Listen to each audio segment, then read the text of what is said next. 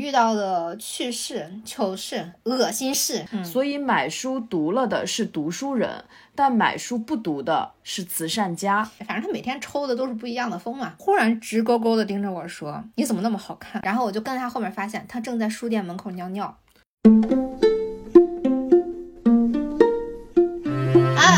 坐一块儿录节目了。对呀、就感觉中间就是虚晃了好几枪，哎，再次见到你很高兴。就有一种陌生而又熟悉的感觉。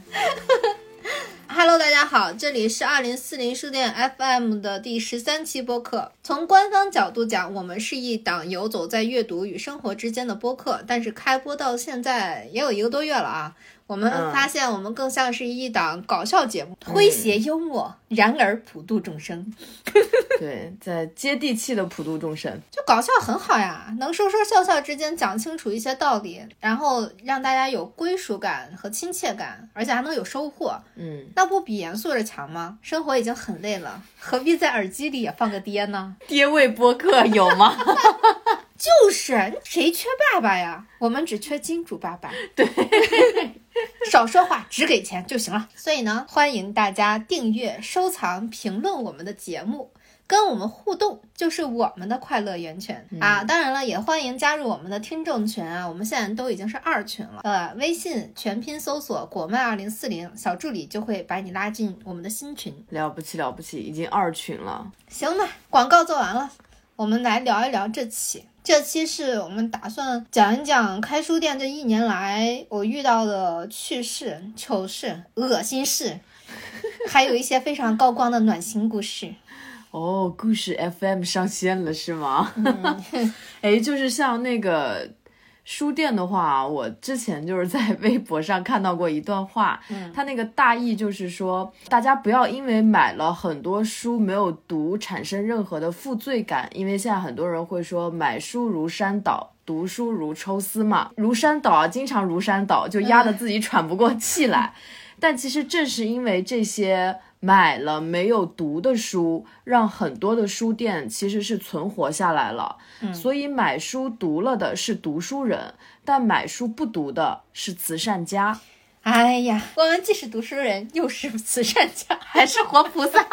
哎，确实，这段话给了我很大的感受吧。就是有些人真的是愿意不不太懂这个道理的，但是我们还是就是比较有故事性的来讲吧。就是从一年前的四月份开始，就是二零二零年的三月，疫情刚过去，然后我回公司，然后公司跟我说：“哎，你明天别在这儿坐着了，然后你去二环吧，东四故宫边上开了个书店，你去吧，你去做店长。”那地段真的很好啊！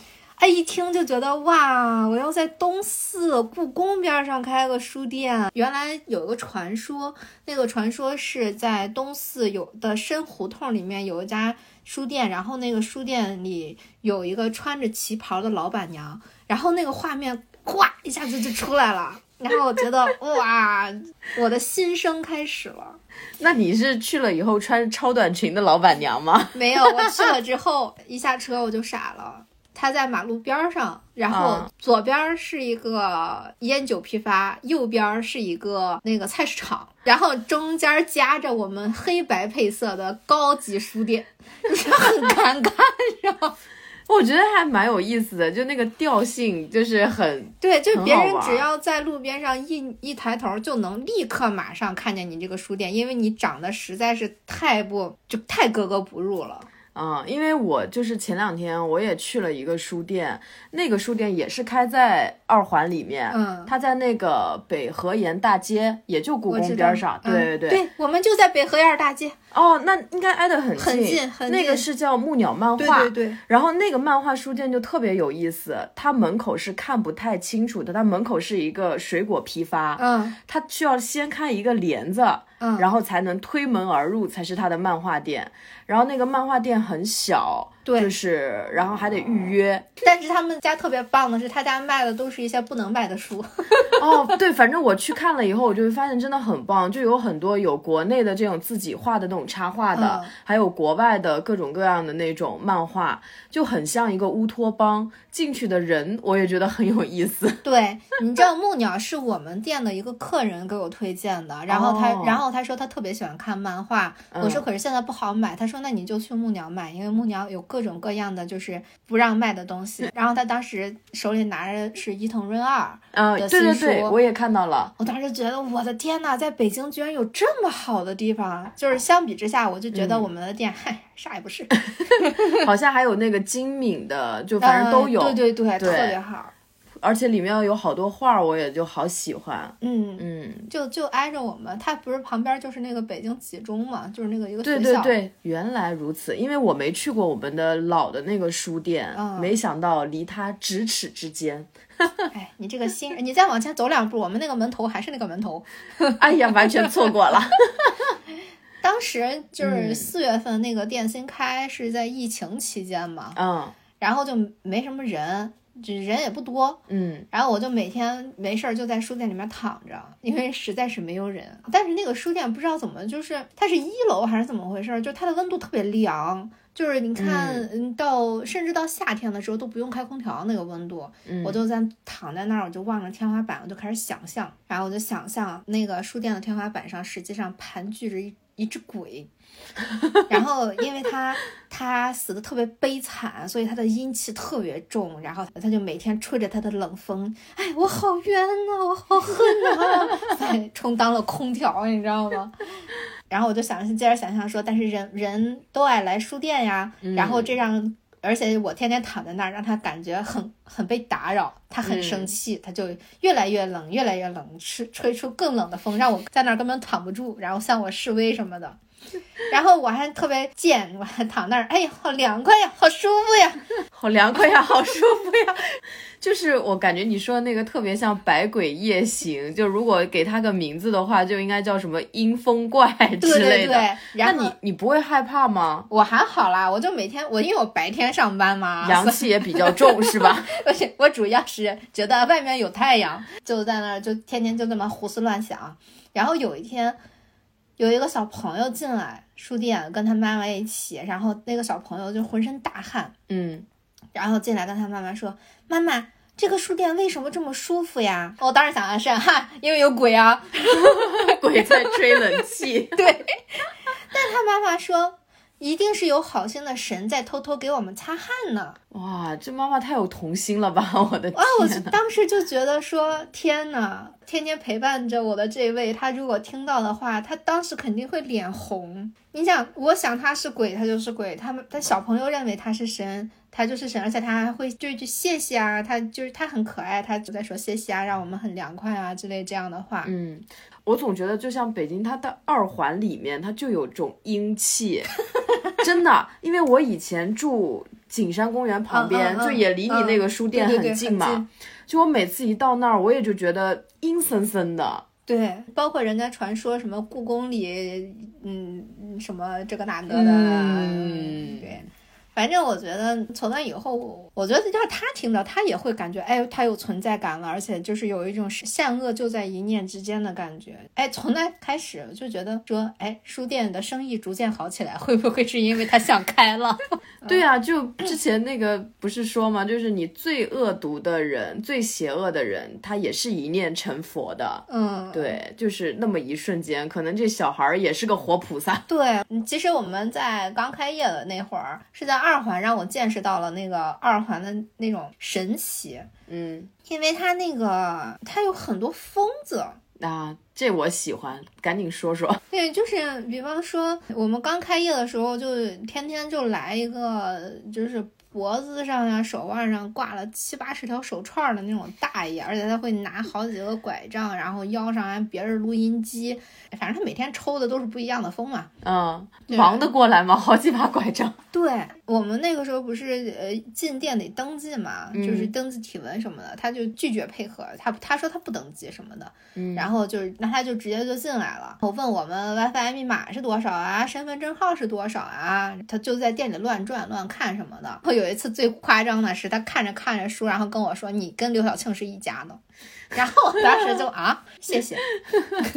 看出了什么端倪？但是当时挺害怕的，其实、嗯就是每天都在给公司发信息，然后说给我们个整个保安吧，因为我觉得有一天他再这样，我可能情绪如果压抑到了一定的程度，说不定那可能我就会逼成第二个疯子对，啊，是吧？落一个狗咬狗一嘴毛的结局。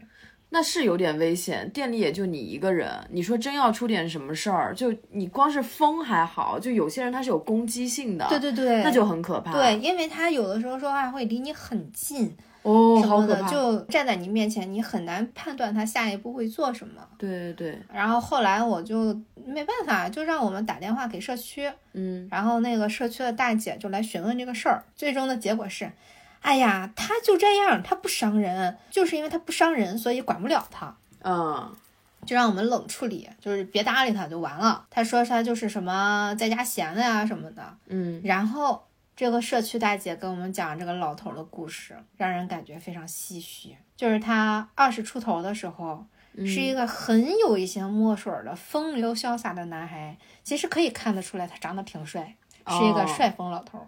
也很干净，而且穿着那种什么就是摄影马甲什么的。然后那个大姐说：“可了不起啦！那时候在北京大饭店工作，那时候的人能在北京大饭店工作，这可不是一般的铁饭碗呀，是个人物，什么什么什么的。”嗯，结果呢，他谈了一个父母坚决反对的恋爱，反对的原因说是那女孩是外地的，配不上他哦之类之类的，就是总而言之就是外地人不行。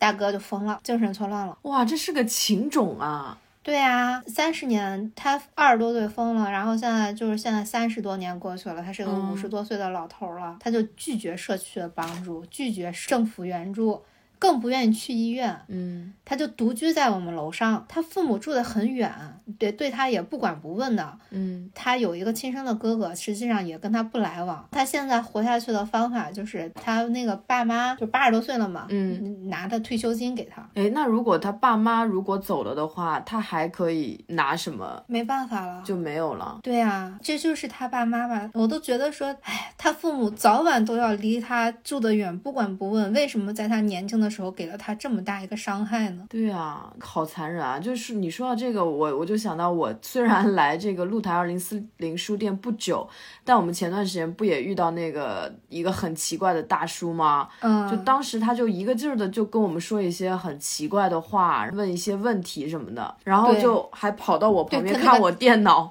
对，然后后跟那个大爷差不多，差不多，哦就那种感受，挺吓人的。，就是挺吓人的，就嗯因为你不了解他，你不知道他发生了什么，当时就一直在旁边坐着呀，又要跟我们聊天，聊天也不是说正常的那种对话听不，懂，对啊，所以我们后来就真的，我跟元英就吓得半死，然后我们俩就聊聊微信，就说我就说咱把公司这为数不多的几个壮丁给叫过来吧，对，然后在公司群里边疯狂求助，快来救救我们吧，求求你们了。对，就后来才感觉安全了一些，后来他也离开了，哎呀，不过想一想，我那个因为跟那个老头儿接触的时间比较长，所以嗯我就觉得回想起来，虽然当时是害怕，但是我回想起来还是觉得他可怜。嗯，而且你看他来跟我们说话，可能就是说，在他自己心里，他可能还是二十多岁，对，他就是在跟小姑娘逗闷子。嗯，嗯，结果不理他，然后又不许他来书店，而且我有的时候会吼他，让他出去啊什么的，嗯，然后他就真的不来了，他就真的挺要脸的一个人。你说他是疯了吧？他会在门口偷偷的看一看，但是他也再也不进来了，就属于那种你不请我进去，我就绝对不进去。哦，他可能也是因为这种自尊心比较强，他才会疯了的。也许就是性格上面哈，就是他没办法很轻松的去跨过一些坎儿。是这个东西很难判断。还遇到一个大姐，也是刚开业的时候，就是我刚开始的时候没意识到这个大姐精神不太好，因为她进了书店，就是说，哎，我不爱看书，嗯，然后这些你们这些书我都看过了。哇哦对，一千多本书都看过了。我当时想的是二环嘛，嗯藏龙卧虎的，我觉得可能是这样。然后可能你看过这些书之后再说，哎，我现在已经不爱看书了，也是很很正常的一件事情。嗯，过了一会儿，他说：“你给我推荐个书吧。”对我问他什么题材，他就说要婚恋题材的。啊，我就感觉哦，可能比我大一点点这样，因为看上去可能真的跟我差不多大。我正帮他找着呢，然后他忽然直勾勾的盯着我说：“你怎么那么好看？” 我当时 谢谢，但是他下一句话就不太正常了。啊，他说肯定有不少男的冲你来书店，然后说你在这上班可惜了。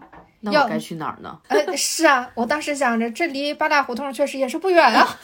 然后说，哎呀，这要不是疫情，我就抱你一下了。什么鬼？哎呀，我跟你说，开书店真的是锻炼心理素质。我就一直嘴上笑嘻嘻，就是一直保持微笑，然后就啊，是吗？哈，这样这样捧哏。嗯，他心里还是觉得说，我好好害怕，吓死了。就是他这个话，就你你上班好可惜，他为什么就要抱你了呢？我完全不知道他中间的这个，他是觉得你很可怜，长得这么好看，却要来书店工作。不是，我觉得他的重点是放在了我，我还是觉得说这到底是我也我也不太懂，因为在我当时看的是，他是觉得长得好看是一种罪过。哦，其实不见得是我好看，可能是因为我打扮过，就是我打扮过，它自然就会比早上起来直接下楼买菜会看上去好看一些。嗯，咱咱也不知道，反正对，毕竟是精神不太好嘛，这个逻辑对，要要是有逻辑，他精神可能就挺好了。对，因为他说那句肯定有不少男的冲着你来书店，这句让我感觉很受冒犯。说实话，这多少有点不得劲儿吧。对对对对对，就给了我不小的灵魂冲击。嗯，其实我觉得他要抱我一下什么的，这个没什么关系。哦，这个没什么东西，反正就不知道为什么二环的疯子就是很多，还有那种穿一身红，然后在外面歌颂苍天与大地的，也有搬着小马扎就在坐在那儿就骂国家的。嗯嗯，就我当时觉得说，北京跟其他的地方不太一样的一点是，它作为一个。不可说的中心，嗯，他一定留下了一些不方便说的遗产，精神遗产。对，这确实，我记得我以每次从这个北京南站，就是下高铁以后，他那个地铁口就有一个年纪比较大的一个男的坐在轮椅上，我忘了他在投诉谁了，反正拿着一大块板，然后就在那儿坐着，就上面就是有那种什么罄竹难书那种罪恶的那种感觉。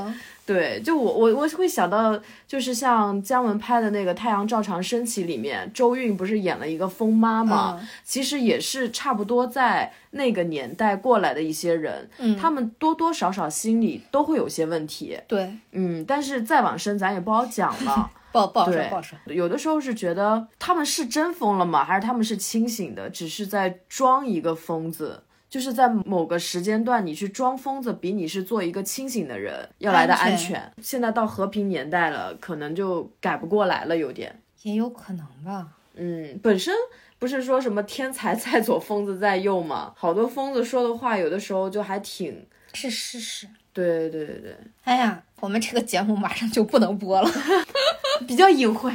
但就是开实体店的日子，就是像开盲盒，嗯，特别有意思，因为你们永远不知道会遇到什么样的人，遇到什么样的事儿，嗯，比方说有时候店里一整天连个人都没有，鬼影也没有，但就是可能会忽然进来一个人，然后自己一句话也不说，叭叭叭选了七八本书，然后就结账，嗯，走了。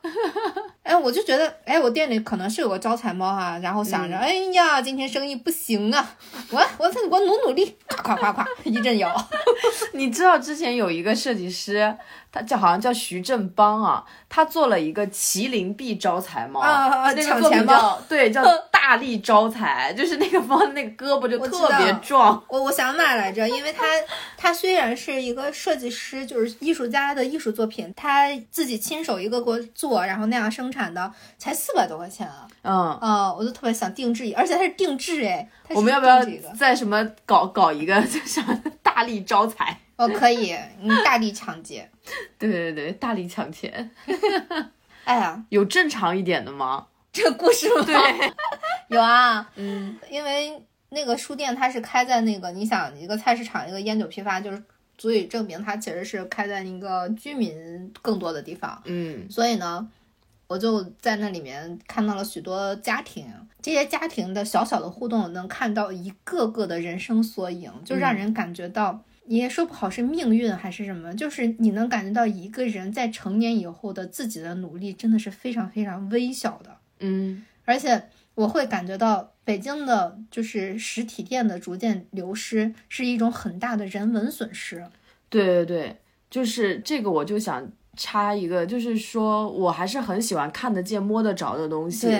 人跟人接触也是，包括你去体验。就你那天不是说，就你买衣服的时候，现在比如你今天穿了一条很好看的裙子，然后呢，呃，别的同事或者是朋友看到就会问，哎，你这个是淘宝哪儿买的？能不能给我一个链接？然后你当时就跟我说，你就说，其实你很多时候是会线下去商场里面或者商店里面去买的，对，我不反而不太喜欢网购。对，因为线下我可以看到它是什么材质，它穿上是什么样子。对，网上的你又 P 图，而且网上的东西买衣服就跟那些美女一样，嗯，就是你看到的图是他们 P 过的，所以你它真实是怎么样，很容易就是面基失败嘛。买衣服也是这个道理。对对对，就是这种实体店。呃，它能存在的话，其实就是它现在其实除了卖产品以外，可能也是因为网购对实体店的冲击太大，导致实体店它也是为了存活，所以他们在不断的更新自己店内的这种装饰啊，还有就它，所以它现在除了产品以外，它还会做很多的店内别的一些。小环节的一些设置，嗯，哦，就还真的挺有意思的。对，我我觉得实体店可能就以后会有一个好的发展方向，是你看像日韩，它的那个实体店和网店的价格是没有区别的，嗯，他们做到了同价，所以他们靠这个国家的严格把关，让。实体店得以存活，嗯，那我觉得我们现在其实逐渐在走这条路嘛。你想，今天我们在 Kindle 上买书，会发现 Kindle 上的书已经和纸纸质书的价格差不太多了。对对，我们就来讲一讲书店里我看到的那些家庭故事哈。可以，就是我先讲一个让我记忆犹深的。倒霉故事，就是有一个三口之家，然后那天晚上遛弯儿嘛，他们就是三口，他们遛弯儿路过这个店，然后他那个小女孩就一直在门口问说：“爸爸，爸爸，这里怎么什么时候开了一个书吧呀？”就是看得出来，那小女孩非常想进来看看，嗯，但她是个好孩子，她得征得她父母的同意，嗯，但她的爸爸全程在跟她妈妈碎碎念，说实体店不如网上买的便宜啊。什么叭叭叭叭叭，就是语速快到容不下他妈插嘴的程度。我的天，我我好讨厌这样的人。对，然后那个女孩问了好几遍：“爸爸，这里什么时候开了一个书吧呀？”都没能打断他爸的碎碎念。最后，他带着哭腔大喊：“你们为什么都不听我说话呢？”他爸还是没有回答，始终忙着批判实体书店。哎呀。有些父母就进来也是说有没有什么教辅材料啊？对我听过更多的是有没有小学四年级的语文课本啊什么之类的。其实好多孩子他们是父母双全，让让我当时感觉到啊，父母双全又怎么样呢？这种孩子就是世界上最可怜的小孩儿，你的父母看不见你，听不见你啊。对，所以我挺讨厌来书店的人，他们会评价说这书没必要。嗯，什么东西有必要啊？人活着，食色性也，食色，嗯，就是除了吃饭和睡觉之外，其实没什么必要的东西，嗯，但是往往是没必要的东西才决定了生活质量。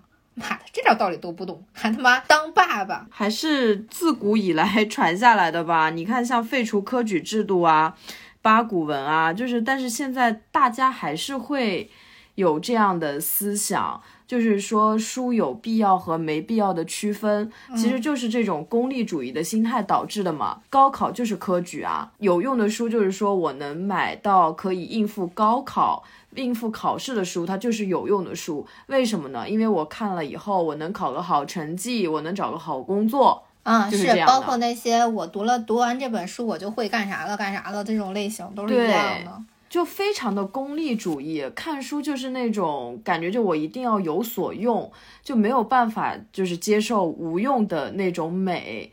就像我们，我就想起来，我们小时候写作文也是非常的迂腐的那种，就会写三段论。第一段是发生的，就是一个一个开头，中间一大块儿，然后最后一个结尾。然后如果要写小学的时候要写帮助别人，你最后一定要写小朋友，你叫什么名字啊？然后我会我叫红领巾，然后鲜艳的红领巾一定要在空中飘扬。哇，就我就觉得，对吧？这就是一种就没开化的表现啊。所以就是父母也这么想，老师也这么想，那孩子也这么想。我我不太确定现在的这种小孩的小学生写作文是什么套路了啊。但我们以前就都是那么写的。哎，你说他们那个套路，嗯，确实，我们那时候也讲套路，但是现在不是讲究素质教育嘛，得是尊重孩子什么的。但是你知道有一种东西叫虚假尊重吗？啊，什么鬼？就是那天来了一个妈妈，给她十岁的女儿买书，然后她跟我一直说：“你这书一定要有意思，不然我孩子不看。”嗯，然后我当时想的是，哎，这妈妈还挺好的，因为她强调的是趣味性嘛。嗯，然后她就给她女儿打电话说，书店就在楼下，你要不要过来呀？然后你想看什么书啊？然后她女儿就点名说，我想看《假小子戴安》啊。但是他妈妈始终举着那个视频说，哎，你要不要看这个？你要不要看那个？但是他女儿一直说的是，我要看《假小子戴安》。然后我当时就有点傻了。他最后他这个妈妈选了《城南旧事》和《故宫故事》的系列。啊，然后他把那个手里的假小子戴安递给我说：“这本不要。”哇，我当时就惊了，为什么这本不要啊？我说这是你女儿刚才点名要的。对啊，然后他就说不要。然后我就觉得说，等一会儿的时候，他妈妈如果带着那些书回家，他女儿翻开他的兜里，发现这些书堆里面没有假小子戴安，他是什么样的心情？现在的教育所谓的强调尊重孩子、接纳孩子、倾听孩子的声音。这些家长到底是懂还是不懂啊？就假装倾听啊，这是对呀。他为什么表面上假装出一副面孔，做出的事情依旧是那样子的？那这样，我这这样还不如直截了当的说，我不给你买，你小孩不应该看这种书，因为他这样反而会陷入那种我妈其实对我挺好的，但是我觉得不太得劲儿，但是哪里不得劲儿我又说不出来的尴尬。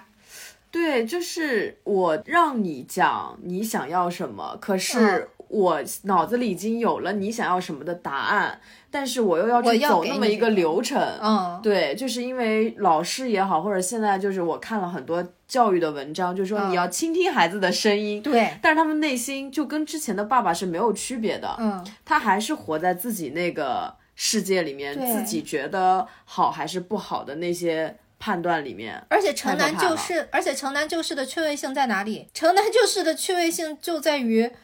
他是我们这代人，或者我们比我们年纪更大大十岁、二十岁的人，他会觉得《城南旧事》很有趣。对，《城南就是那个电影还挺有趣的。对呀，你知道那个？你是来拉屎的吧？对对对。因为因为他们那代人看《城南旧事》很有代入感，他们会觉得这是他们的童年，很有趣。但是他没有想到，他女儿的童年就是假小子戴安啊。嗯，唉唉。不过哎，现在就其有一些家长其实还挺好的，就是他们会给孩子，就像我我姐们儿，她会给她儿子买那种特别有意思的绘本，因为我发现现在的绘本也好，儿童读物也好，都变得特别的设计很先进，就是你拿一个那个点读笔就可以就点那个本子里面的所有的人物啊、桌子呀，然后它就会冒出来英文。或者是那个小人就会说话，咱们小时候就有了，真的吗？那我小时候可能我，因为我小的时候我都不知道我在看什么书啊，就是没有接触过绘本这种东西。然后我还看好多绘本都做的特别特别精良。我们小时候那个叫点读机，也不是绘本啊，他那个绘本做的可好看了。哦，我知道。对。但是其实好像确实也没有问过小孩喜不喜欢啊，但是就是小孩还蛮喜欢，我小时候好喜欢电动机，但那个东西反正我作为一个大人，我觉得很有意思。但是这种家庭肯定也有很好的啊，就我再举两两三个很很有意思的，就是我感觉是一个他们的孩子长大之后一定很不错的家长，嗯，就是比方说有一次来了一个一家三口，然后那家三口一直在。探讨要买什么书，因为有些书那个男孩可能他自己家的书架上已经有了，啊所以他们在说让男孩买他没有的书。嗯，然后那个男孩说他想要一整套的《利维坦战记》。哦，哎呀，我在那个书店待时间久了，我当时第一反应是完了，闲书想都不要想。买都不给你买，对我当时就想，哎，这一百块钱不要想赚了。可他的父母一直说你喜欢就好，然后就鼓励他买他喜欢的东西。这种家长太少见了，我当时就立刻竖起了我八卦的小耳朵，然后就一直在盯着他们。但是他们家很有意思，这个男孩他是掏自己的钱买的，所以他刚开始的时候只跟我结账了两本。对，因为那个《利维坦战记》是三本儿，嗯呃，三本书一本那个画册，他就那个说只想买这两本，看完再说。然后他妈就在旁边跟他分析说，你有必要为了这一点小钱，使你这套书只看了一半，没有看透吗？然后我当时就觉得我的天呐！然后那个他爸就其实，在旁边一直是在看书的，嗯然后只有在肯定男孩的时候才说话。他妈妈在教育小男孩的时候，他是一声不吭的，嗯但他会呃鼓励男孩或者肯定这个男孩的一些想法的时候，他才会吱声。然后他妈妈也捧着一本儿就是《乌合之众》，最后这个男孩肯定是一整套全都买了嘛，因为他觉得他妈妈说的对，为什么要为了一点钱去影响自己的阅读体验？后来再给那个。男孩递书的时候，他的爸爸又站出来，就是对我的照顾一直表示感谢，嗯，就太有家教了。家教，对对对，而且这孩子你看，第一是他看了很多各种各样的书，嗯而且呢，他妈妈在这个时候其实也给他培养了一个很正确的价值观和嗯金钱观。对对，如果你喜欢的东西，不要去抠抠缩缩的去计较那么一些东西，对对对然后放弃了你真正热爱的，那这个孩子以后长大太有魅力了。是的，他现在他现在几岁呀？你不要乱想，我可以等他长大，他快了。画风一转。但是我真的对就是家教很好的人，就是还真的挺有好感的。如果这父母都特别有教养的话，对啊，而且他就、他就绝对不会是那种我为了省一点钱去损失我的体验感的那种人。这种把真正的做到了视金钱为粪土和一种工具，而不是为了钱去生活。对这个男孩太棒了。这个男孩长大一定会是一个很棒很棒的人，跟他在一起肯定很快乐。对啊，我们两个到底在 感觉大不敬。然后还有一对父女也很有意思，嗯就是他俩一进门儿，他爸爸就规定了他的阅读时间。然后那个女孩儿就特别礼貌的过来问我说：“阿姨，我这张椅子可以坐吗？”就是那张椅子其实就是给他们用来坐的，嗯但是他还是要先问我一句。然后他得到允许之后，就一直特别乖巧的在看《阿凡提》。嗯然后他爸爸买了两本书，到了规定的时间，他爸爸问女儿：“你看完了吗？”他女儿说没有。他爸爸说：“那就再延长十分钟，你能嗯看完吗？”他女儿说可以。然后十分钟以后，他们就开心的离开了。哇，也是很有素质。对，因为他爸爸没有说到时间了，我们必须得走，而是他嗯先问他一句：“你看完了吗哎呀，这种家长真好，就是前后一对比就能发现后面的这个家庭跟孩子是有真正的互动？”的。对，前面的家庭其实家长根本就没有在听孩子的声音。所以说前面的那种小孩长大了一定会花很长的时间去治愈自己的心理阴影。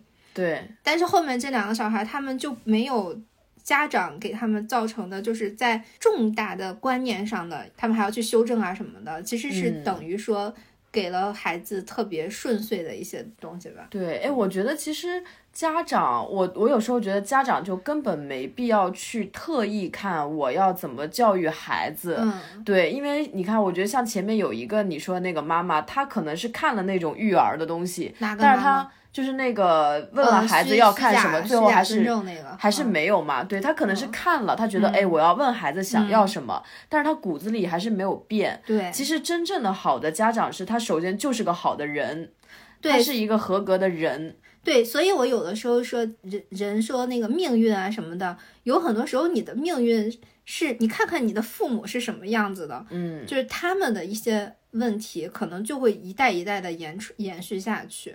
对。嗯，就感觉反正就是好的父母，可能他们也是就像那个妈妈说，呃，这是神在给我们吹气还是啥的，还抹抹那个，就是他们擦汗，就是他们也是很有童心，然后他们可以站在小孩的角度去替他们考虑。突然想到，我们之前不是有出那个叫《孩子们的诗》嘛？嗯，对，我觉得那本书它特别好玩，就是它的界限很模糊，它好像又可以给孩子看。对，又又可以给大人看，然后不同的人看的时候，其实是有不同的世界的。包括我就想，像那个老师，他去启蒙孩子们写这个诗歌，对，就是他其实都是跟小孩有一种特别好的一个互动。对他们是不把自己当家长，不把自己当管理员的，而是把孩子当成自己平等的朋友。嗯。哎，真好！还有一个特别好的，嗯，就是有一次有一个男士，就是他穿着浅蓝色的衬衫和西装裤，但是他戴着金丝边的圆眼镜，寸头，有一点雅痞的那种感觉，就长得还挺帅的，嗯。然后他只跟我说了一句：“我自己看看。”嗯，然后他就直奔童书区，然后在那里选了半个小时，每一本书都翻开来仔细看，然后最终就选了你刚才说的那个孩子们的诗，然后《声律启蒙》和《伊索寓言》。哦，然后我就挺有兴趣的观察他，因为很少有爸爸做这件事儿，一般都是妈妈，妈妈带着孩子或者妈妈单独来。然后我就问他，我说：“哎，你这个是给小孩看的吗？”他说：“对呀，我儿子两岁了，每天都要看好多书。”嗯，然后我说：“你挺不错的呀，亲自给孩子选书。”然后他就特别腼腆了，低头笑了。然后他说：“嗯，对，这些书都得念给他听，一个故事要讲二十多遍。”哇哇，太有耐心了，而且就感觉他虽然是一个看上去痞里脾气的一个西装男。但是它好暖啊！对你，你没发现吗？就有的时候。越是硬汉，就是铁汉柔情，就越是看着那种瘦不拉几的，可能就是有家暴那种。但是这个不是外貌攻击啊，对，有的时候他那个外表好像像那种什么打武术很厉害的人，但是他们其实是特别平时就很平和的。对，我就感觉他这个这个男士，他是那种看上去工作很忙，他完全可以跟自己的老婆说：“我工作忙得很，你自己带孩子吧。”那种类型。但是他竟然会每天晚上花这么多的时间去给他的孩子讲故事，才两岁，他也大可以说你这小孩听不懂，你谁给他念不都一样，对对吧？确实是因为像国外的话，他可能相对来说这种，特别是欧洲啊，他那个就还是男女比较平等嘛，就是女权可能会更严重，所以他们是有很多奶爸的，嗯啊，就都是自己带着把孩子背在前面，自己就上街了，而且他们丝毫不觉得。我多付出了，对他们就觉得这是我该干的事情。对，你要想，比如这要换到我们国内，单独一个男的，他背着一个孩子走在大街上，单亲爸爸好可怜。对呀，就大家肯定会这么恶意去揣测人家，要么就是过分夸奖啊，就是哇，你真牛逼，对对对对对，这这事儿你都能干，哎呦啥的，哎，这个我就想起来。还有一个事儿，就是有一天晚上，嗯，有一个女的说，反正就是也是说自己是做什么渠道呀，什么 title 特别牛逼啊，然后说可以跟我们书店联合做活动啊什么的，嗯，还是什么，大概是做什么心理工作室之类之类的，就是特别牛逼的一个，就把自己夸的特别商务，很多 title 啊，对，然后他就说，哎，我有一个儿子，我儿子是不是能来看书？嗯，然后我说行啊，无所谓，你让他来呗。哎，接下来就是他儿子的故事了。嗯，他儿子一来，我就产生了自我怀疑。嗯，因为他从来都是不经允许就坐在那儿拆书，就是所有的书我们都有塑封的，他把书全都拆了，看看看看完，看完之后就乱放，就是而且他在看的过程中一直都是上蹿下跳的，在沙发上一会儿躺着呀，趴着呀，然后就要么就有的时候会坐在沙发背儿上啊什么的。嗯，就是那些。所有的客人都为他的上蹿下跳而紧皱眉头，因为正好是五一，然后五一人客人又比较多，然后我说过他好几次，他完全坐不住，就就三分钟就一扭，就是就非得就是在店里倒腾。他奶奶也很厉害，他奶奶每次接他，都是一路从门口特别大嗓门的叫他的名字，嚷到同书区。然后书店里的每一个客人都嘚嘚嘚一嘚瑟，非要跟他说这是书店，要小声点儿，他才能勉强小声一点。哇，这种就是越是安静的地方，其实声音越大越可怕。那真的是，其实是真的会对人的心理造成阴影的。对呀、哦对，然后他妈当时说的就是说，哎呀，我是搞心理活动研究策划的，嗯，能给你们引流。哎呦，这厉害的。哎呦，就养出一个这样的儿子。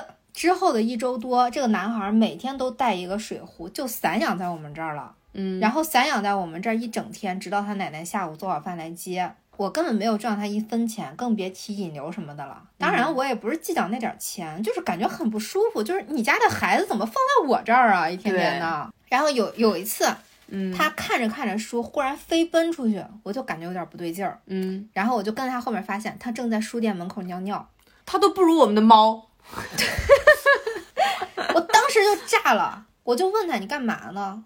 然后他特别理直气壮，然后说我想上厕所，但厕所太远了。哎呀，我跟你说，这就是打小孩儿，要是不犯法，我他妈，哎，真的是。但是我，熊孩子。然后我就想，哎，这是一个好机会，以后你嗯别来了，因为我我发现他家的人根本不会养小孩儿嘛，嗯。我就说这里不欢迎你，以后如果你想来看书的话，你就要家长全程陪同，因为他那个搞心理活动策划的妈妈，我还没有见过第二次，嗯。然后他还是天天来，但他天天就在门口侦查，嗯。看到我就赶紧逃跑。后来他忍不住要进，就装作什么都没发生过的那种嗯表情，可能以为时间长了我就忘了他长什么样，嗯然后我就问他你干嘛呢？你爸妈呢？然后他就狡辩，嗯可是我父母不在家呀。我说那你就不能进呀。然后他他就只只能走。嗯然后后来有一次他特别趾高气扬，因为带着他奶奶来了，嗯他奶奶就送他进了店里，把他放到童书区，拔腿就要走。我说你必须全程陪同。我靠，他奶奶当时张嘴就撒谎，嗯说我回去锁下门就回。但是实际上他说这话之前，我已经听见他奶奶跟他说，你就在这看书。然后我说，既然那么快，你就带他锁了门一起回来。他说我很快的就锁一下门。我说你带着他。对，这个时候一定要坚决，真的。对，然后他奶奶就跟他说，别看了，走吧，我没时间陪你。他奶奶到底要干嘛 去啊？跳广场舞吗？就回家做饭啊，带孩子啊什么的。然后我就想，我真的，我即使知道他不打算回来，但是他这样就是他奶奶或者也好，他妈妈也好，就全都是爱占小便宜的撒谎精。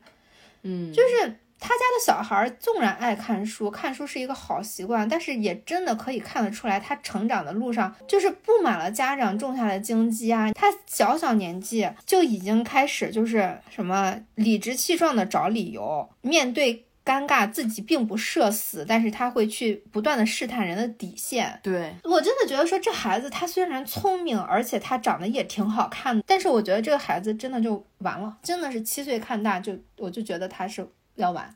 对，而且你刚刚说他其实就进来以后一直上蹿下跳就坐不住嘛，我觉得他应该是有可能是有这种多动症呐、应该是有类似的这样，就小孩儿挺容易得的一些问题，也可能就是家里其实都是教育的问题，就是没教养，对他不是多动症，他就是没教养，就是没教养嘛。对哦因为有一些小孩他就是坐不住，哎呀，你成了人家那个监护人了。对呀、嗯，因为当时我刚开始的时候没想着怎么着，后来是同事跟我说，你这个小孩如果在你店里出现任何问题，那责任人就是你。对我想，哦 那可得了吧。就我这小孩儿让我觉得他其实跟留守儿童也没区别。对其实我刚开始的时候是挺同情他的，因为我想，嗯你看你你有一个根本不管你的奶奶，你妈也是那样的妈妈，我就觉得说你愿意在这看书，看书一定是可以，哎，但是我后来觉得挺，哎，挺无奈的。对啊，我们书店就已经，我觉得已经非常 nice 了。就是我们书店是非很公开的，可以让大家就是欢迎爱读书的人来。对，但是爱看书的人，你过来可以免费的看所有的书，但前提是要保持安静，不要去影响别人。然后也不要给，就因为我们也没有太多的人力嘛，对吧？也也就像之前你就一个人去运营一个书店，根本就很多东西他是管不过来的，所以他们就应该其实自己管好自己。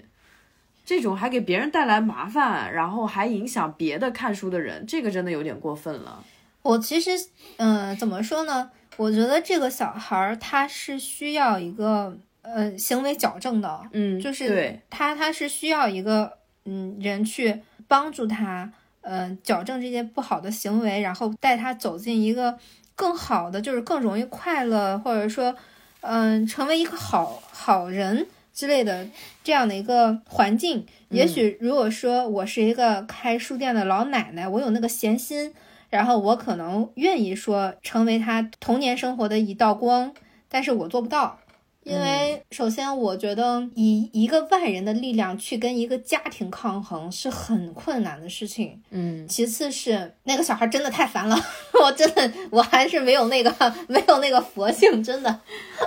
对，我觉得他虽然说是家人也在北京，什么那个爷爷奶奶都在北京，但是他跟留守儿童的问题没有区别。之前有一个也是一个独立的一个小片子吧，叫《米花之味》，嗯。它讲的就是那个留守儿童的问题嘛，嗯。就是城市打工的妈妈，就她回到那个云南的傣族乡间，嗯，然后她女儿就是有很多的问题，就喜欢撒谎，对，然后玩手机，跟同学吵架，嗯。跟老师唱反调，然后还偷寺庙的钱。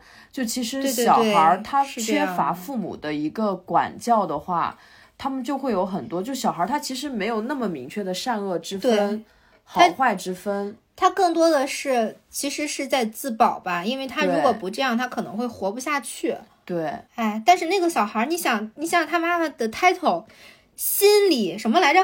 心理研究活动策划，师，心理研究，结果养出这么孩这么个孩子，我当时就感觉他妈妈可能是个搞传销的，你知道吗？因为现在传销也有很多就是打着什么心理啊，呃，心理这个班那个班啊，什么心理成长呀，什么也是打着这样的名头了。嗯，他很多发展方式其实都是这样的，可能就要大家就通过这个，然后给人洗脑，让人交钱什么的。是的，是的，我觉得，嗯，从他家小孩养成这个样子来看，哦，他还有个弟弟呢。这个奶奶是忙着带他带二胎，所以才没时间管他。哎呦，太可怕！我觉得他们家把该犯的问题都犯了，就你你没有时间陪孩子，你还生了两个，对然后你还让老人带，对，而且他老人也不说普通话。可怕。其实说到老人，虽然这个有这种完全不管孩子的老人，但是二环有素质的老人也是非常多的。对对，对，就比方说有的老人，他真的就是感觉他九十多岁了，然后他会到店里说：“哎，我有一本全英文的书，能不能翻译出版？”然后我当时就就就觉得说：“哇，这二环真……而且还有一些经常来的大爷，就是他们都呃六七八十岁吧，反正就挺多的。然后他们会给我讲什么过去的故事，然后比方说他们的那个以前的《红楼梦》都是禁书，要有那个什么什么证才能在新华书店的一个小小就是非柜台的那种密道才能拿到《红楼梦》哇，啊，然后还什么分享他们写的文章，嗯，然后他们年轻的故事。就是我这一天天班儿上的，就跟养老院的护工一样，真的。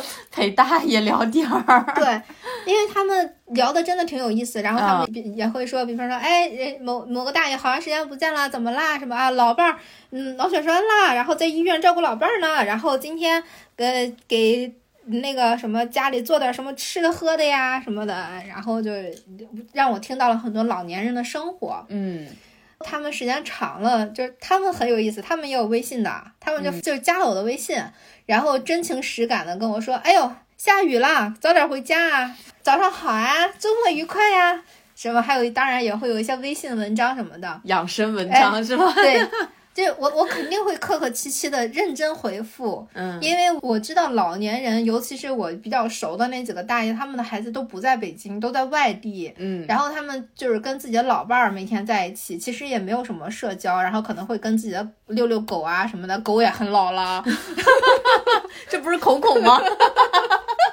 然后你知道，我其实真的不觉得我对这些老年人做了什么，我只是跟他们聊天儿了，我也没有说呃主动去关心他们啊什么的，没有的。但是他们就会有一个大爷就会跟我说，他说：“哎，你开这个书店很好呀，让我们还能有地方可以聊天，能认识你们这样的年轻的小朋友啊，聊聊天什么就挺好的。”我就感觉他们真的是缺乏关怀，然后也很少被耐心对待的一个群体。对，觉得人性有的时候真的很可怕，就是大家都是喜欢。可爱的小孩儿，但是你人一老了以后，就是大家都是有点，就比如说是会忽视啊，会远离啊，会嫌弃啊，这个是人性本能的一个东西。所以就现在这种孤寡老人，真的就他们也很想被看见、被听见。就我就很爱看老年人的片子，然后每次看这种老年的片子，都是真的就哭的不行。就像国内有一个是叫我们俩啊，那个老太太对房东对，然后那小女儿搬去那胡同里面嘛，跟他住，然后刚开始闹得极其不愉快。对，哎，就韩国有一个讲两一对儿的那个什么，亲爱的，不要跨过那条江。哇，那个我也觉得拍的特别好。对，就是这些老年人他们的很细腻的一些东西。嗯，就是后来我们不是搬家嘛，就是不在那儿了，就很突然。然后大爷还觉得挺可惜的，然后还跟我嗯要了新店的地址，然后说要买吃的来看我。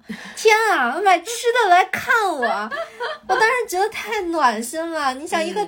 长辈买吃的来看你，他就是把你当小小孩儿。对对，就是就好像我小的时候，我姥姥会藏一些零食等我去吃一样的，就是那种关怀，就是小米粥里藏着爱的关怀。真的是，你要说到小米粥里藏着爱，我想到我我外婆给我盛饭，每次都会压好几下，然后就说，哎，我就给你盛一碗。那其实那个刨出来就差不多两到三碗那个量，所以我俩食量好都是有原因的。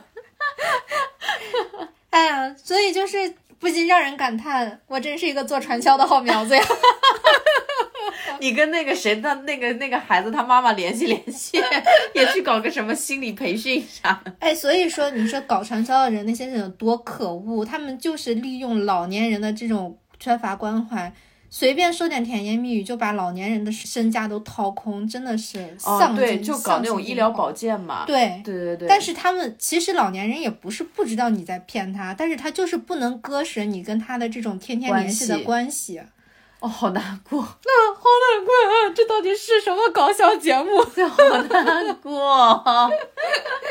哎呀，那我们再更新一个真正开心的故事吧，就是今年。大年三十儿的一个故事，就是今年大年三十儿的时候，我又发了一个朋友圈，就是我羡慕大家都能吃到自己家里人做的手工饺子，然后我就收到了一条信息，就是一个书店的客人给我发信息说，嗯，我这儿有纯手工的猪肉白菜的饺子，我家新包的，你敢吃吗？你敢吃吗？啥意思？我当时就惊了，因为我没有想到会有人给我送饺子，而且是书店的客人，我们只见过一次。然后我说好啊，刚开始的时候就会觉得有点不好意思嘛，我说会不会有点麻烦？然后他说他刚好要出门，就给我送。我说好，然后我就告诉了他我家的地址。嗯，我就始终感觉自己沉浸在一种梦幻之中。就是等我等他说，哎，他到了，然后我下楼走到那个小区门口，然后我就看到一个人迎着我走过来，然后我说啊，你认得出我来啊？他说不是见过一次吗？我就觉得说天啊！直到拿那个饺子回家，我始终还是觉得不真实。嗯，就是他只是书店的一个客人啊。对，他说他家饺子今天包的很成功，就是属于一种大概类似于巅峰状态的一个，让我尝尝怎么样。